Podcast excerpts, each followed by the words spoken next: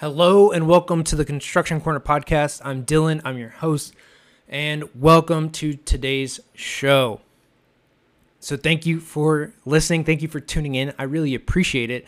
And there's some days that I feel like I'm just talking to an empty mic, an empty room, and that is okay, because I am getting a lot better at this than I had 45 episodes ago.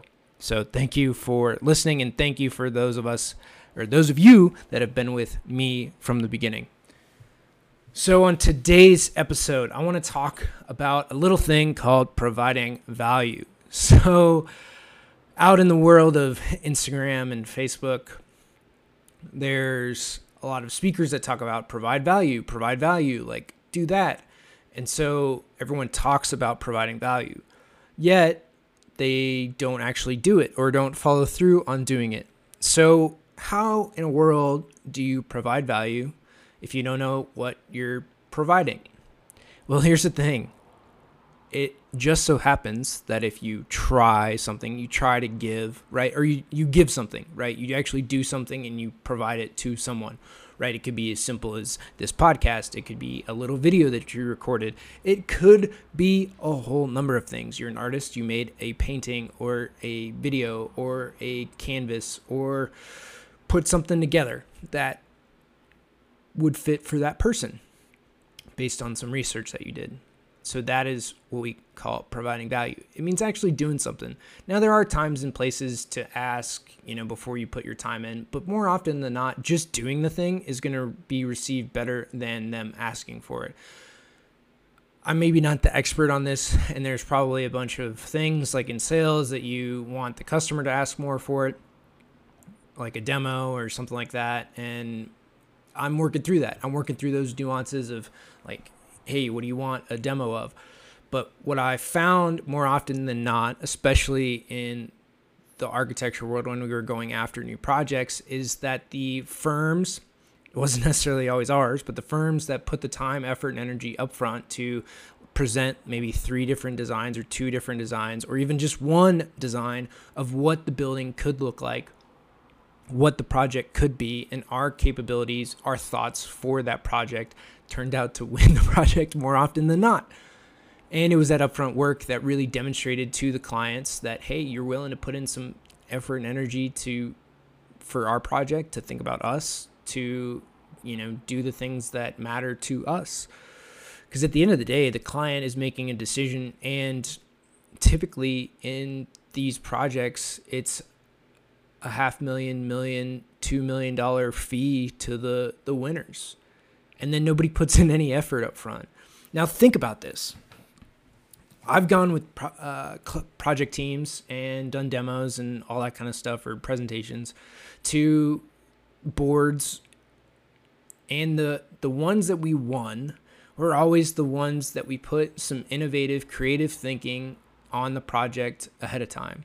Not something that was old, not something that we pulled out of the bag of tricks, and not just showing our past projects, but hey, this is what your specific project can actually look like. These are some ideas and thoughts that we had that we believe can most benefit you, your team, your school, your hospital, whatever it might be. When we did that, we typically won. And imagine that you get $1 million for thinking outside the box and ahead versus coming in and showing all your old stuff. Go figure. Like, this ain't that hard.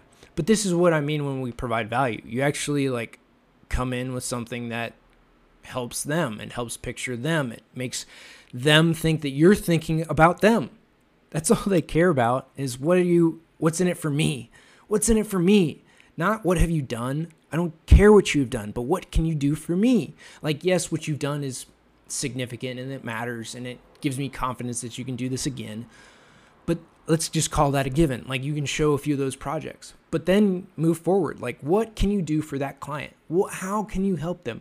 How can you improve the situation that they're in? They're obviously coming to you for something, right? They see some potential in you. So now it is your job to woo them. Now it is your job to put forth some effort to win the projects. Like, that's what we're talking about, is putting forth effort to win projects.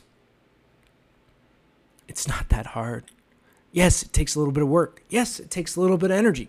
But if $1 million is on the line, wouldn't you, in your own personal life, put a little bit of effort into it? Put a little, time into it versus like, we got another proposal.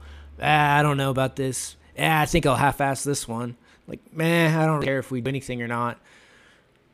And then you wonder why you don't win the project. Pretty amazing, huh?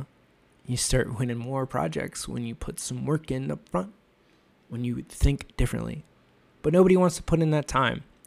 And then you let's look at some star architects, some starchitects as they call them, like Bjarke Ingels, I think he's Danish, Norwegian, I don't know, some Scandinavian country.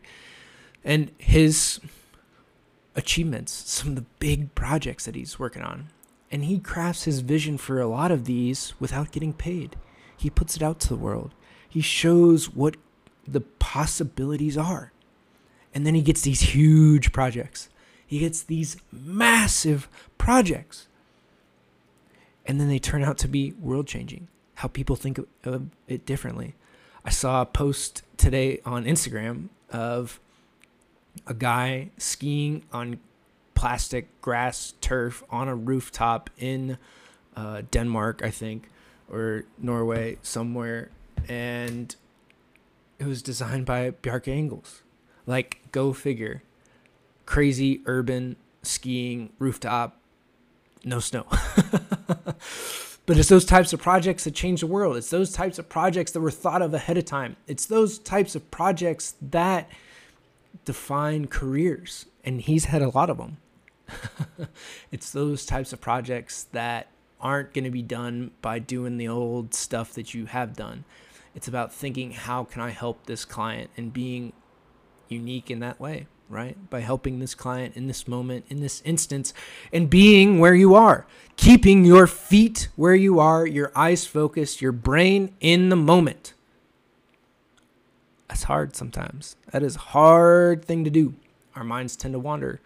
Our phones pull us away from where we are, where our feet are planted. We go somewhere else. We take another trip. Getting focused will help you a lot. Thinking about your clients will help you a lot. Then they'll refer you to other people, because it turns out your clients probably know more people doing the same thing than you do, especially if you're selling to higher end clients. Like, school superintendents probably know more school superintendents than you do, especially because they're not really competing against each other, maybe in their own districts, but across states, across the state, they're not really competing. They're trying to help each other. So the more that we can help each other, the better off we all are. So go out there, help your clients, provide them actual value. Don't ask, hey, what can I do for you? I mean, do that too. But also do something. Like, ask what you can do, and then figure out what you can do before they asked, and then do the thing that they asked too. So now you're providing multiple levels of value. You keep delivering. You deliver a surprise. You deliver what you said you would. You re-engage with them when you deliver the thing that they asked for, and you keep the ball rolling. Everything goes forward. Everything pushes forward, and you can do it. I believe in you. I believe you can. And I believe that you can serve your clients better. So thank you for listening to this episode of the Construction Corner Podcast. Go out there and be great.